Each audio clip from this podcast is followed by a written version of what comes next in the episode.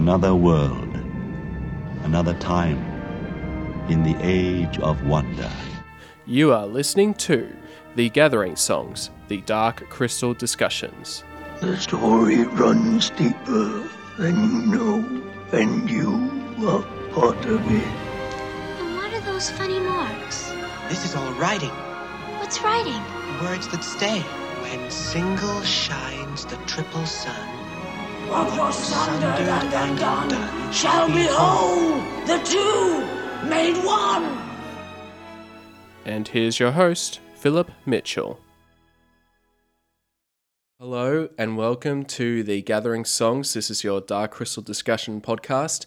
Uh, I'm your host, Philip Mitchell. Just want to say thank you so much for tuning in as we continue discussing about Tides of the Dark Crystal. So, if you if you're new to the show, we are currently discussing about J.M. Lee's uh, third book in the Dark Crystal young adult novel series called Tides of the Dark Crystal. So, of course, the first two books were Shadows of the Dark Crystal and Song of the Dark Crystal. And this is the third book as we continue discussing about this book, which is somehow going to tie into um, the Dark Crystal Age of Resistance. So, which is all really exciting. Just so excited with the show and, and still anticipating for that. So, of course, with me to break it all down, um, I definitely have a couple of guests to help me out. So, we've got um, Nancy Gray. Nancy, thank you for being on the show. Thanks for having me back. And my next guest is uh, Peter M. Peter, thank you so much. As always, thanks for having me here. And last but not least, uh, we've got Dom Nardi. So, Dom, thank you for being on the show. Pleasure's all mine. You know, we, we just sort of, it's things are really getting exciting. Yeah, with Dark Crystal, all things Dark Crystal. But I think, yeah, we'll, we'll just get things started. So, today we're just going to discuss from chapter 18 to 22 as we'll recap the book and um, yeah, discuss about what happens within the story. So yeah, I guess we are up to uh, chapter eighteen, and uh, this is the point where sort of all the characters they're sort of inside sort of the valley as there's a big storm that's sort of happening. They're they're just with the uh, the Dousan Gelfling. Um, though the Dousans are sort of yeah, you know, sort of don't believe in I think in the dangers that was to come, which is you know really interesting. I think um, but they were actually all led inside a cave, uh, which Paris sort of kind of, you know, more or less sort of, you know, hold them hostage a little bit. But, and, and what was interesting is, you know, they, they encounter, um, they see there's illustrations on a wall, like an image of the mystic and lightning and storms, and I think a tree. There's one in the illustrations. So it was kind of interesting to sort of see, uh, just, I guess, the, the uh, mythology that's being that you know that's been part of the stories. Um, it I guess it reminds me. I guess stories like uh, that you see on walls. I guess say like for example with the um, for, well for me I guess you know in Australia with the indigenous, uh, the Aborigines. You know that they'll write stories. You know on rocks and um, but also you know around the world. You know yeah. So I mean that that was pretty cool to sort of I guess getting that bit of history. I think as Paris explained that you know there was a tree once that protected the Dousan and a wellspring from the storm uh, or something like that. Yeah, that, that this tree was you know a big massive tree. It was so tall that it could be seen from every corner of the desert, guiding the Dousan to the oasis. But then many trying to go, uh, it just began to dwindle. The lake, which once filled the entire valley, shrank. Paris mentioned when he was a child that the tree was just a, a dried up old trunk and he remembered the day it fell. Uh, all it took was a gust of summer wind. And yeah, I mean, Paracelsus sort of you know really believes that the the root of the tree is actually still alive. Yeah, but I guess you know it was sort of hard with um with him because you know he really believed about the tree alive. I think he told people. You know, no one didn't believe him, so sort of, you know, had to let it go, that it's part of the past and I guess you know that that was sort of like the truth of that you find out about why he actually sort of left the Dousan tribe because I think he you know he wanted to do something about trying to uh, bring this tree back to life, um, and so that's why he sort of left the clan and you know uh, figuring out a solution to the problem, and then once he also saw those pink petals and saw um, the main heroes that sort of thing um, that's you know how he was able to recognize them, and um, I think that's why yeah he tried to take action ab- about that. So this kind of reminds me of a uh, something I really liked about the original Dark Crystal movie, and um, especially drawn out in the novelization of the of the movie. And I'm forgetting who wrote that novelization, which is basically that um, while the mystics are the quote unquote good guys, and we're never we're never given to believe that they have any anything but the best of motives. They're also very passive characters. They don't you know, they don't actively go out and fight for good. Um, you know, there and and Jen in the book in the novelization even uh, starts wondering about that and wonders why the mystics never told him any of this stuff before, like you know, before he had to go on his mission. Like you know, why not train him? And it just it so this this dynamic with Paris and uh, the Dousans, it just it reminds me a bit of that, and it that that that, that it captures that that dichotomy that and that complexity where you know good doesn't always do the right thing. Well, one of the things about Paris that bothered me was him, like you know, forcing them into the cave at knife point, and the it I, it felt it's weird though because I can I kind of thought I I knew where he was coming from because I thought that he was a certain way, the way he was portrayed in the previous chapters, but later on, I it even says in this chapter that he maybe didn't want to do it that way in the first place, and I was sitting here thinking to myself, why did he do it that way in the first place? Is it maybe to show a dichotomy between that you know people who have good intentions don't always do good things, or I don't know.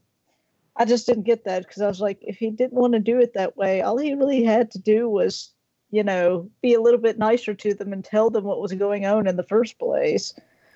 Yeah, exactly. Yeah, instead of being, I don't know, he just seemed like very early on, he just seemed really suspicious. You just sort of don't know like what you were going to get out of him. But yeah, I guess it is sort of weird. It's like you know, could have t- told him, yeah, a little bit early, just the, the plan or you know why why he's seeking them out and like I think they probably might have, you know, like hearing him out, they probably would have joined up with him, you know, without a doubt. Yeah. All I can guess is maybe he thinks because the other Dousan are so passive about things that maybe they would be too. But he's seen the pedals, so he ought to know from seeing that what all they've done before that they're not that way. But you know, maybe maybe that was it.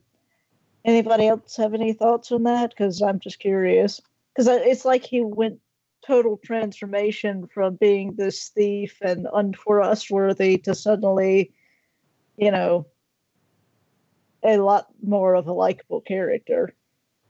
Uh, I just, again, it's the scoundrel. I, I said last time, you know, the scoundrel character is the, oh, well, he's, you know, kind of edgy and rebel, but he's really a good guy at heart. And there we go.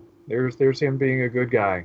So it's once you switch over, once you flip into the scoundrel as a good guy, you can't really go back. So he loses a lot of that uh, edge as a hmm. character. You can't go back to, oh, where'd my wallet go? There's a line that I really like in in the book, and I I'm reading a Kindle version, so I'm sorry I'm not going to get the page number for you. Um, but it's in it's near the beginning of chapter 18, um, and it's after Paris is talking about the, the, the, the, lake drying up and blah blah blah, and then um, then it says for the first time, actually page all right, so page one eighty eight, for the first time, Amri felt like he was seeing the real Paris under all the snide comments and thievery, and you know it's it's it's getting this notion of like getting beyond the, the facade and seeing the true self, which you know, I think is what we were saying, but like, I think the, the the book is kind of explicitly uh, pointing us towards the fact that much of what we had seen from Paris before was was a bit of an act. You know, defensive measures that he was putting up against people who he didn't he didn't trust. And you know, we know our heroes. You know, we know Amri and everyone, and we trust them. But you know, Paris didn't. Yeah, I mean, he was just a very, um, yeah, just very suspicious character at the start, and yeah, sort of, yeah, interesting about sort of the, the change that he sort of makes within this within this chapter. Yeah, I mean, like you know, you continue mentioning about that, yeah, that he that he left to seek the old Mordris help, and then yeah, again, recognize him at Serenar, and of course, you know, after when he you know told him the story, he actually gives the flute back to Kylan and, and d- demands he be able to, to sort of revive the wellspring tree with the firca and, and Naia to use her um, healing abilities with the dying tree. So, yeah, sort of like, you know, these sort of, I mean, especially with the flute, I know Kylan thought, you know, would never get it back. So ends up getting it back. So, so that was kind of interesting. Well, again, you know, why he needed to hold on to the firca, you know, to take the firca off them in the first Yeah. place and all that kind of stuff. But That's that's what I was like. Again, just had to say something because if they were if they were more vindictive characters after him stealing from them or you know conning them into giving up their prized possessions, after he gave the firca back, they really could have just turned their back on him. But you know they they were going to heal the tree anyway if he had told them. But it's one of those things. It's like. Well, good thing that that's part, you know, what they're there to do in the first place to unite the Dousan. And so I guess you know as we continue on, this is when they do attempt to do to um, to heal this tree. So you have Kylan and Onica inside the cave. Uh, I think they came up with the idea of for Kylan to play the flute inside the cave because of the song that can, re- I guess, make reverberations through the water. Saying, I think it was described as waiting for the water to be clear with the minerals. Um, they'll form crystals around the underground rivers, uh, which should be able to resonate the song through the cave to the dying tree from a distance. So while that's happening, then of course we've got uh, Paris, Naia, Amri, and Tavra. Tavra. They go outside to the well springs to work out where the tree is underwater. I was uh, I was actually surprised to see you know Tavra sort of getting into the action because I'm just like because she's a spider and like I, I don't know how she would go like in in the water which uh, yeah like i was really surprised yeah about that. I was like oh i don't know like is she gonna make it out all right? But yeah and of course you know before they were going to go into the water that they come across er- Aramon. um it basically says you know don't do this and still yeah believes that the tree is dead and that you know there's nothing that they can do. But paris you know, you know tells him you know I, I believe that the tree can be saved and and so the, you know they all sort of pretty much jump in, into the lake. And yeah i mean this was another cool thing i guess again with dream fasting that w- when they went in the water especially with um tavra and amri they can use dream fasting to to communicate to each other. So i think which i made notes here you know so they don't talk underwater obviously. So that yeah i just thought that was a sort of an, an interesting another interesting way of dream fasting. You just seemed to get a lot of mileage out of it. You know, before it was just, you know, in the, the movie itself, Jen and Kira touched hands and shared some memories, and then we're good. And now we've got all these different facets to dream fasting, which I'm really enjoying reading about. yeah, it's it's just really interesting. Again, you know, I'm just thinking about again with Age of Resistance, just all the different ways they're going to dream fast within the show, and hopefully it's just not going to be you know the same old sort of sharing memories. Uh, um, it's it's very very cool to see just seeing it being explored so much more with these books, which has been real really cool. And uh, again, this is because of the getting to the tree is pretty far deep in the water, so Naia is able to sort of bring life to Amri's lungs for him to keep his breath on for longer underwater. I think this is through, I think her, I think it was through her wings or, oh no, it was through, because I think um the, the Drenchen, I think they have gills, because they are very, you know, they are swamp-like gelflings. They live in the swamp of Sog. Sort of, I think Naia is sort of able to sort of last or hold their breaths a lot longer in the water, that sort of thing. So I mean, that, that was kind of cool, just um to see that. And um, yeah, and, uh, yeah, again, you know, they eventually find the tree. Amri needed to sort of push things. I think he- he had to push Mud out of the way. And this is a point where Naia communes with the tree and putting her hands on the, the root and um, and basically, yeah, in the end, like they, you know, the tree did speak speak back to Naia and it said that it needed to speak to a Dousan. So this is, you know, when they're sort of realizing that they had to get either Paris or Aramon to come down underwater to communicate to the tree, or else the storm will kill, kill them all. So, yeah, like this chapter, like it was sort of yeah, just starting to get a bit dire for the things that were uh, possibly to come. Yeah.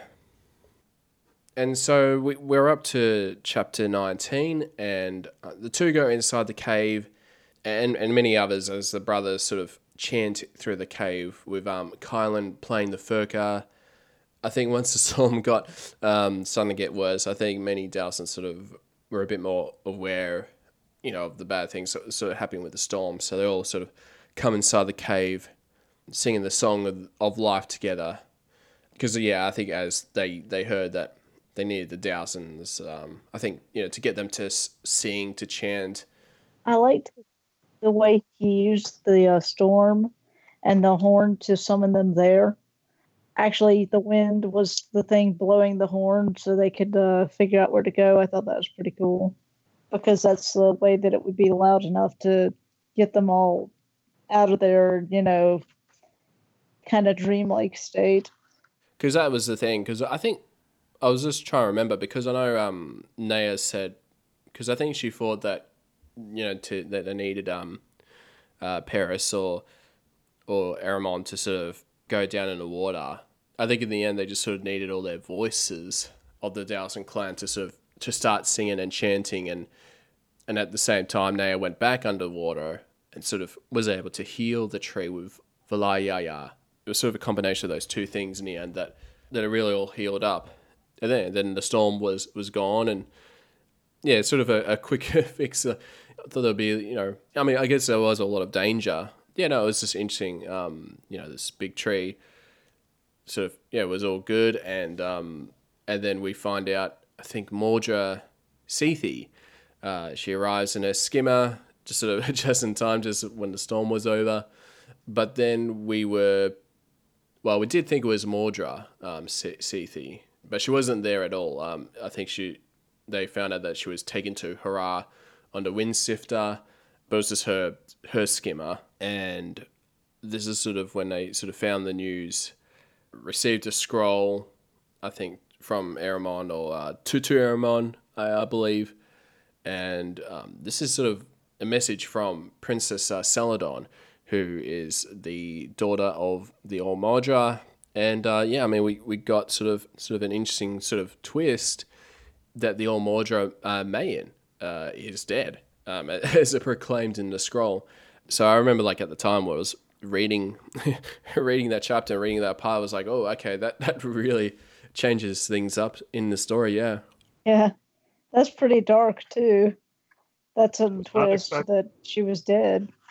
Because I mean, it, it's not necessarily unexpected, but at the same time, it's like, it well, yeah, it wasn't unexpected because the fact I thought that if the Skeksis, I figured that even if she said that, the Skeksis would have tried to manipulate her rather than just killing her outright. So that kind of surprised me. Yeah, it and shows the seriousness of what they're willing to do. Mm-hmm. Yeah, yeah, and like I mean, everyone's all you know, we're sort of presuming about which I think we'll go into about you know how how she died. I think we definitely find out later on in the. Uh, yeah, I think it was it was as a shock because yeah, she was what like I mean the main All Maudra or Thra and for her to sort of um to die just you know ooh, unexpectedly like i mean for me i was just sort of like oh okay because the whole sort of aim of the whole story was leading up to for all our heroes to reach Ha'rar and tell to tell actually her of all people about what has happened so yeah, it was just such an interesting direct direction. And I think I remember I, I did chat to Joe about with the All Maudra with Mayan, and he's, I mean, he sort of described as um, I guess with young adult novels as well, whether it's a bit of a trope, I guess, with you know having the old, you know, the uh, you know a leader or uh, a role model sort of character, you know, die in, in the stories, and which gives sort of you know the main characters uh, sort of I guess a reason that they need to step up, really take charge of all that. So yeah, yeah. So it was just a, it was just a really interesting thing, that's for sure. So of course in chapter 20, um, everyone is sort of saddened about the news that they don't believe that the fire was was ever lit at Ha'rar. Sort of, yeah, pretty much doubted there. Pretty much that whole thing sort of got scrapped. But then, yeah, I mean, now there's they just sort of again, like I mean, like I said about you know them trying to you know step up, and now they're just like, well, the best course of action is just let, let's just go straight to the capital. No more detours, as they had a couple of times in in with uh with Song of the Dark Crystal, I guess you know going to Aughra's and and um, but I mean I guess they weren't details because they they were pretty important to the story. Without those detours, yeah.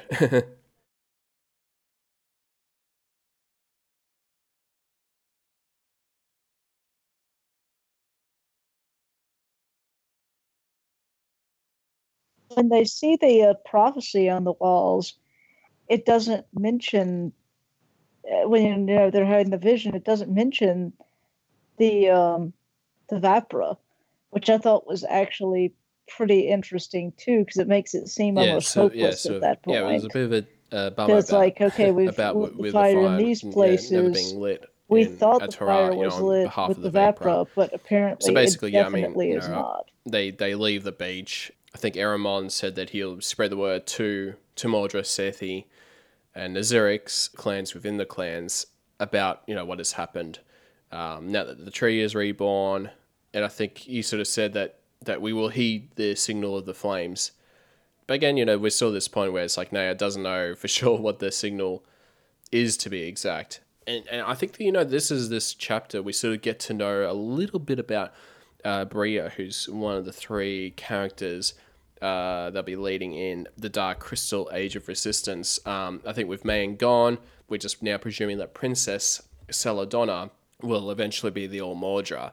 And um, Bria, so yeah, so Celadonna is Mayan's uh, daughter, and Bria is the younger daughter of uh, the All Maudra. So it's interesting that yeah, at this point in the story, I guess you know Bria will be known as Princess Bria, and we find out that just mentioned that Bria is a scholar. So that's kind of uh, very interesting to sort of know just a little bit about her character. Um, that that she likes to to read or or to study, um, to read up all all things. So it'll just be interesting if that sort of comes into the play uh, with the show. Yeah. And so, uh, as they travel forth and they they they arrive as far as the skimmer can take them, and um, yeah, I mean, it pretty much takes them a day's trek to reach Ha'rar. So.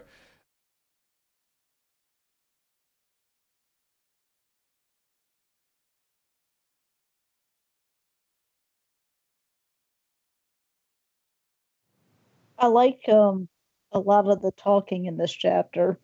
Like uh, imagining Tavra, if Tavra could have been the All-Maudra in uh, Seladon's place, and um, her being, you can just feel how much regret she's got that she's trapped in that body, and that she can't do anything about it. And um, I like the fact that it actually points out that Yeah, of course. um, yeah, I love that little yeah that little mention there. definitely uh, between between those two characters. Yeah, I mean it is very Because devastating for of, Tavra uh, because I mean, of course, poking fun Tavra is at one of the daughters. You know, sort of hear that her mother died and that yeah, I mean you know, so everyone's just sort of saying yeah, really, Tavra should be the Maudra. And I know it was I think it was something like tradition. I think she's the middle child of the family, so even though she sort of said, well, Celadonna would take over regardless because she's the oldest. But yeah, I think the experiences that Tavra has had within the story, then yeah, definitely like it would be cool for her to be able to step up and you know, d- does make me wish, you know, whether whether somehow in the story she's able to sort of be able to return as a as a Gelfling or you know as a body of a different Gelfling or something like that. If we sort of get her journey, being able to st- sort of step up, that sort of thing, instead of sort of being stuck as a as a spider for the story. And yeah, I mean, it, I think I was, you know, this is sort of the point point in the story where, like, I mean, I was sort of surprised how quick the journey was to Ha'rar. I guess because you know it's taken us, you know, quite a few books to to reach there, and and now that they're, I guess, are much closer, uh, that it took them pretty much a day's trek to reach Ha'rar.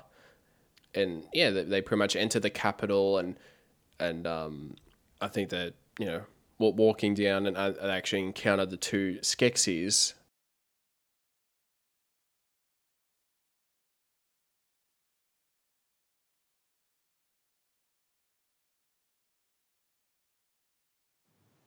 Can I interject one more thing about the previous chapter? Um, the fact that um, it does do another facet of dream fasting. We were talking about how, you know, they're talking each, in each other's minds and they've dream fasted together. And from the movie, you get the feel it's this very intimate thing. And it kind of comes back to that on page 215, where, you know, Paris is asking Amri if they'd dream fasted together and it goes back to it being like like it's another type of dream fasting when somebody um actually does become someone's girlfriend or boyfriend. It's like they see every aspect of that person's mind. So even though he's dream fasted with Naia, it's been more like to just the the things that are most important to what they're doing and not anything, you know, very very personal. Even in the previous book when she was when she was dream fasting with Kylan, when there was a personal memory that came up, it was usually almost like an accident. So it seems that that's something that brings a whole nother aspect to dream fasting because it is like you're living you're seeing through the, each other's eyes and if you see each other's lives through each other's eyes i would imagine it would be a pretty intimate experience instead of just you know just the significant points. So i thought that was pretty interesting too because that's what the way i got it from the movie was like it was this very um this very personal thing. And you know a lot of times in the book it doesn't seem that way. It's just kind of like here this will be quicker if i just show you than tell you. So i thought that that'd be good to talk about since we were talking about dream fasting. Oh, say this! I bet the uh, the showrunners are really excited about this because this is a great way to do expo- exposition on, on a TV show. You know, just get yeah, I mean that, that's one of the exciting there quickly, and you things. Yeah, have, like like you know, said, visual images or, you know, uh, just all the accompanying different it. ways of dream um, so just from a, they can be able to use it in, a work- visual work way really well. um, with with with the exposition. So it's not just your standard, you know, just talking back and forth, or you know, your typical, you know, one one character explaining everything that get them to explain, but also see the visuals and. I, I guess you know we sort of see that in tropes. I guess with um, especially when you know when characters trying to come up with the plan, and then you actually see shots of them doing the plan while they're talking about the plan. I mean that, that you know an aspect of you know whether you try and use visuals to sort of um, explain sort of the exposition. But yeah, I mean in this dream fasting way, it's it's going to be really interesting. So it's like yeah, that's one part I'm sort of very much looking forward to. So yeah, I mean towards the end of chapter 22, like we find out that um, with these two Skeksis, and and they actually mentioned that I think you know that they killed Mayan, and they sort of said you know oh, let, let, that we should kill Saladonna as well, and just pretty much kill pretty much take, yeah kill the the main sort of all you know Maudra leaders with Saladonna and and potentially Bria as well. They just to make them much weaker, I guess.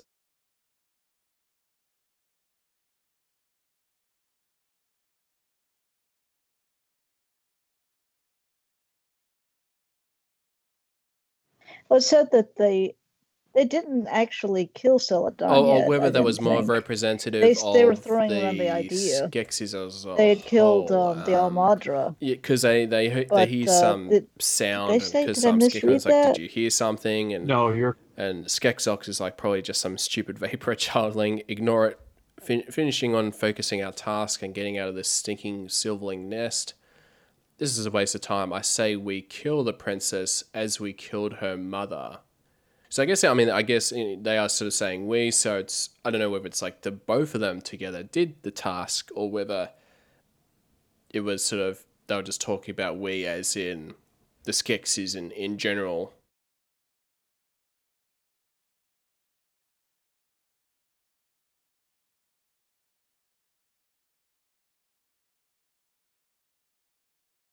I think that they mean that both of them did the task, and they're debating about going over and killing um, killing the eldest uh, daughter too. But they haven't. I don't think they have so murdered sort of hear yet, about that, and, which is um, still kind of up in the air I actually find uh, I at think uh, the end of the chapters, uh, rocked up as whether well or not Ha'rar, you know and she, she's going to still be alive the next day. Tay Tay thought um, you know was going to kill the spider with Tavra, but quickly the hero says, "said you know no no put put the knife down, you know it's all right." And then we got the yeah sort of the reveal, uh, I guess a reunion of sorts between Tay and um, Tavra. So that was um, really interesting, yeah, because I mean throughout the story we uh, I think Tavra never really revealed to Tay who she was or you know that Tavra was there the sort of the whole time in, in Tay's presence early on in, in the story. So So yeah, they had a nice little moment. So they sort of, you know, the, the chapter sort of ends from there, and then uh, they go inside um, Onica's ship, uh, which we did find out that uh, Tay travelled on uh, in that boat with Air Three, and I think it's pretty much they more or less sort of confirmed that the All-Maudra has died, and and that Celadonna will take place as the new All-Maudra. Uh, I think she declared the All-Maudra as sort of a, as a traitor, and that Vapra will stand uh, with with the Skeksis. And at this point, they're sort of talking about all the different because all the Maudras were trying to were going to attend what seemed to be like a sort of a ceremony of sorts about with uh, sort of taking over as the All-Maudra. So so we got a couple of characters that you know that didn't bless like I think Maudra uh, Laesid and and Maudra Fara from Stone in the Wood. Uh, was it Seethi and Mira blessed Celadonna?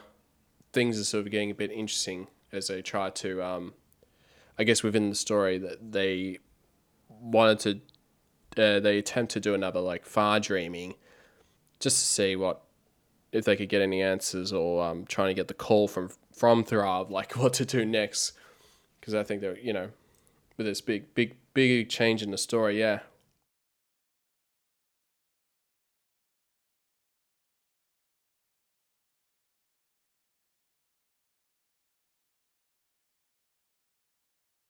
It's very uh, sinister in this chapter what the Skeksis are doing, and very smart because by making her basically pledge loyalty to the, to the Skeksis, not only do they get to see who's against them and decide how they're going to deal with that, but the Vapra are kind of forced to be, you know, are forced to side with them as well. And the thing about that is a lot of the other clans they didn't care as much about, but the Vapra I think are, are the ones that they really, really want to uh, get under their thumb.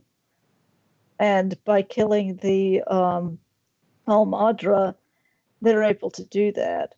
Now, this didn't go in the direction I expected it to, because I was sitting here thinking to myself, even though this would be a very underhanded tactic, technically, if they wanted to um, Seladon to to turn against the Skeksis, Tavra could do it because she could technically, even though she had only done it by accident before, she could take control of her sister and have her say that she's not siding with the Skeksis. But that would be, I don't know if the Gelfling are sinister enough to do that, or it seems like, I mean, I could see that be a moral conundrum because that's not very ethical, but at the same time, I could see it happening.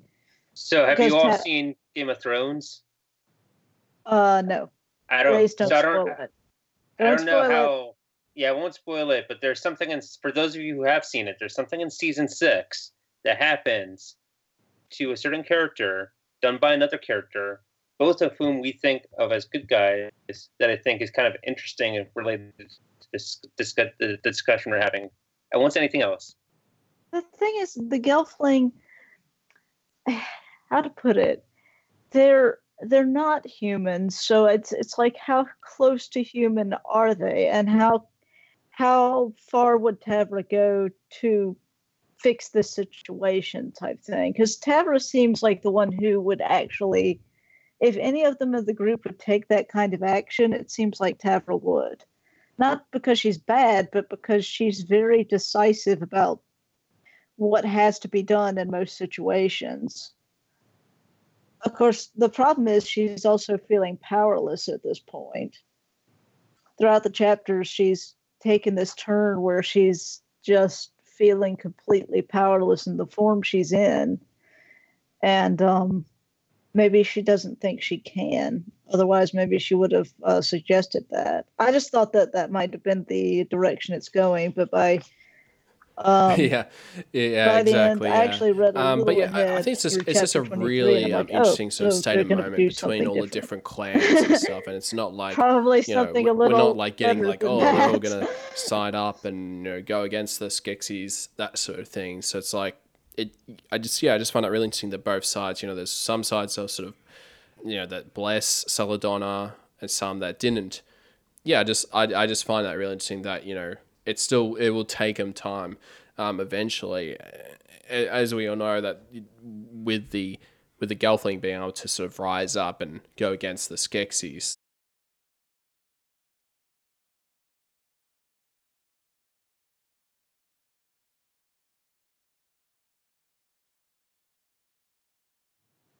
I was uh, disturbed they didn't bury the body. So it begs the question was the All-Maudra's body just there while all of this was going on? As an example. I mean, I know that that they they don't they mentioned that they don't bury it, which is not the way of their people to just leave it. And I'm like, eek, you know, I was like, so that the Skeksis not only killed her, but wouldn't allow them to bury the body. So that in and of itself is, you know. Did anyone else get like imagery, like um, almost like uh, what uh, the Nazis did when they first started, leaving bodies outside to rot when they were making an example of someone? I mean, the Skeksis have always been bad, but they are just downright sinister in this book.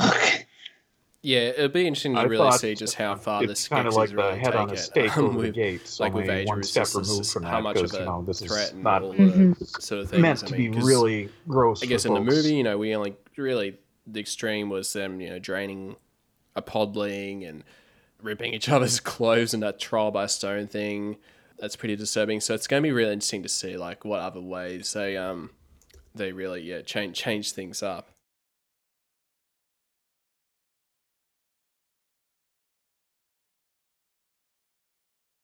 Yes, yeah, yeah. Which is, I mean, that's a sort of uh, yeah big theme. Well, about, we know yeah, with the we know the Skeksis being able whole just the whole, the whole the premise of the movie is that the, the yeah. Skeksis committed genocide. So you know, Yeah.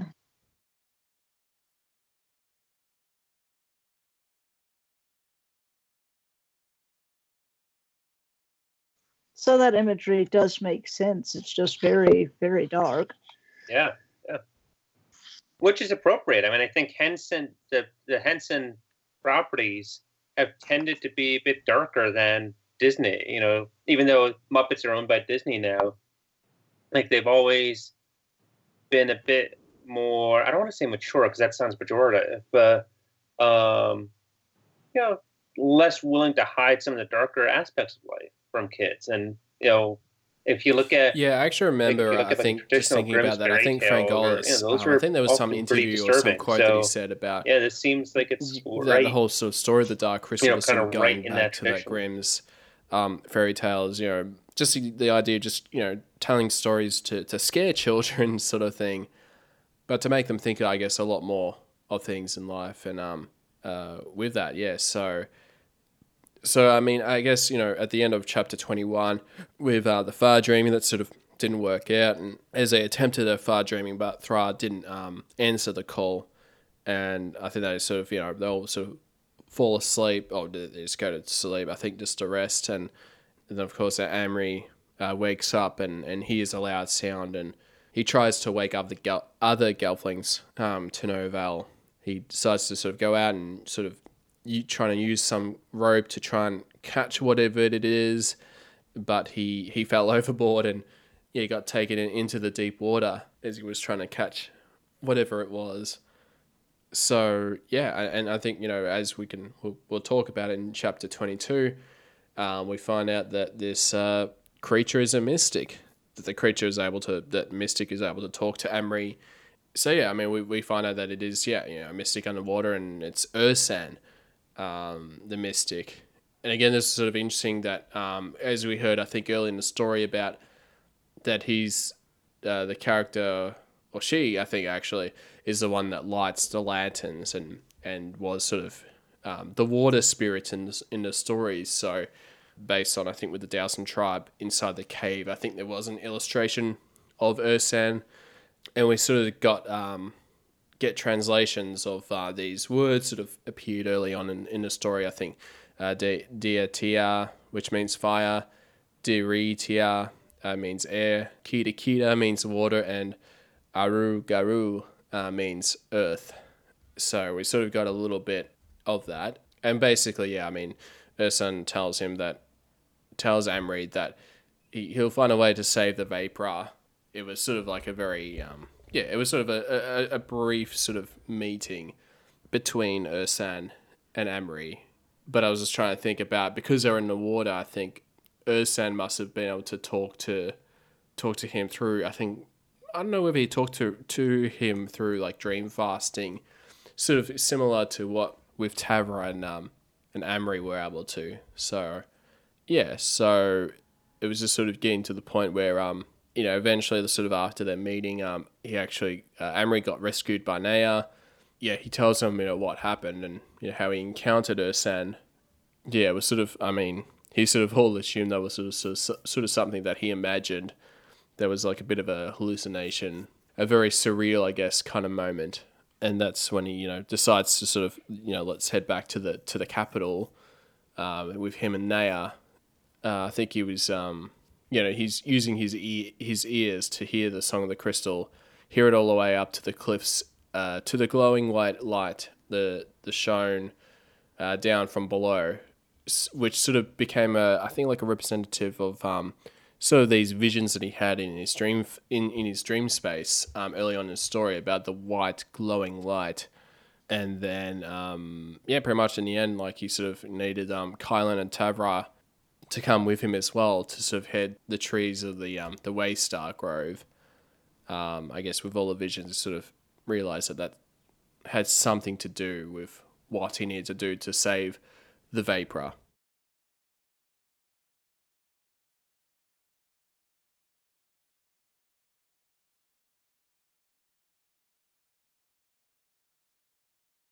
I like the way they uh, tie it together and make him useful in his own way. You know, because that was the whole thing he was struggling with at the beginning that he felt like everybody had a talent, but he didn't know what his talent actually was. And now he's more confident using the skills that he knows to actually contribute to uh, what they need to do. And I could think that kind of was um, what yeah, the like, Mystic um, was trying to like get a at. sense Was, of, yeah, just you giving can him do the it. boost, I'm uh, contacting that Em- you Amri because sort of needs specifically you're the one who's continue going to with, help with do the story. this. I think like and giving him a little more confidence. he, you know, that the um, the mystic was saying, "I'm speaking to who I should be speaking to, the Shadowling who brought a song from deep caves to an oasis." Like, so yeah, needed that needed that boost essentially to sort of um, step up much more uh, within the story. And then yeah, I mean that's sort of the thing where yeah, he sort of says that um, says to Nael uh, that we have to get Tavra and Kylan to the trees of the Waystow Grove, and he that Amri now knows how to send a message to the Vapra of Ha'rar. So yeah, I mean this is sort of yeah the point of the story where I think he's worked out what he needs to do, and I guess as we'll find out next time with our discussion on Tides of the of the Dark Crystal, that things will definitely um pick up within the story. All right, and um yeah, I think they'll probably wrap up for this episode of the Gathering songs. And I just want to say thank you so much for tuning in. And I guess, you know, before we go, I just want to say, Nancy, thank you so much for being on the show. And how can um, listeners find out about, about your work?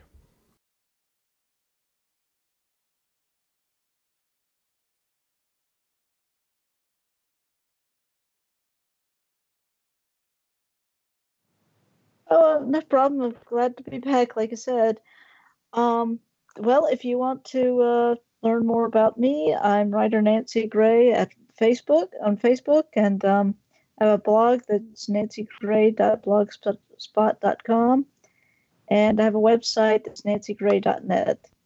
I like to write um, a lot of different types of uh, books, but right now, No uh, the ones that And I've Peter, thank you so published much for most being on the recently show. are And my um, how can mid-grade listeners horror uh, series, find out about your work? Chairs. Uh, if you're interested in that sort of thing, please check them out. Thank you.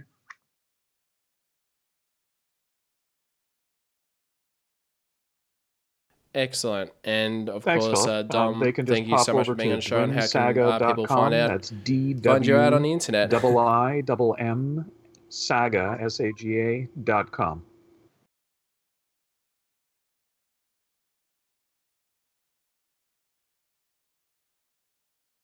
Thank you. Um, so I'm on Twitter at Nardy Views.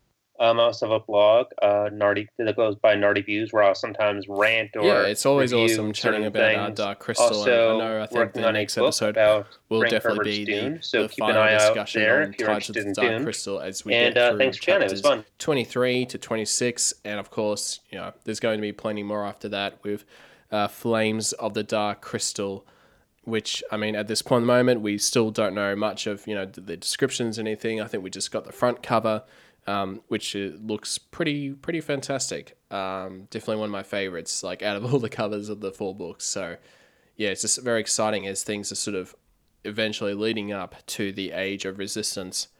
All right, thank you so much, and uh, stay tuned for the next episode of the Gathering Songs. You've already taken too long, Gelfling. Hurry!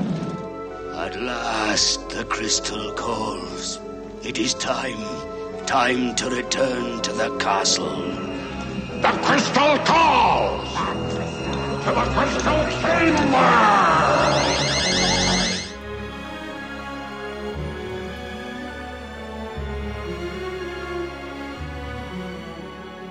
So that's all the time that we have for this episode of Trial by Stone. If you'd like to get in contact with us, you can do so at darkcrystalpodcast at gmail.com. You can find us on Facebook at facebook.com forward slash darkcrystalpodcast. We're also on Twitter at darkcrystalpod. We're also on Instagram at darkcrystalpodcast. Um, if you enjoyed the show and think that others will love it too, uh, please write a review on iTunes or on Facebook as well. Um, I'll greatly appreciate that. And if you're watching this on YouTube, uh, hit the like button and subscribe. Thank you all so much, and come back next time for more Trial by Stone.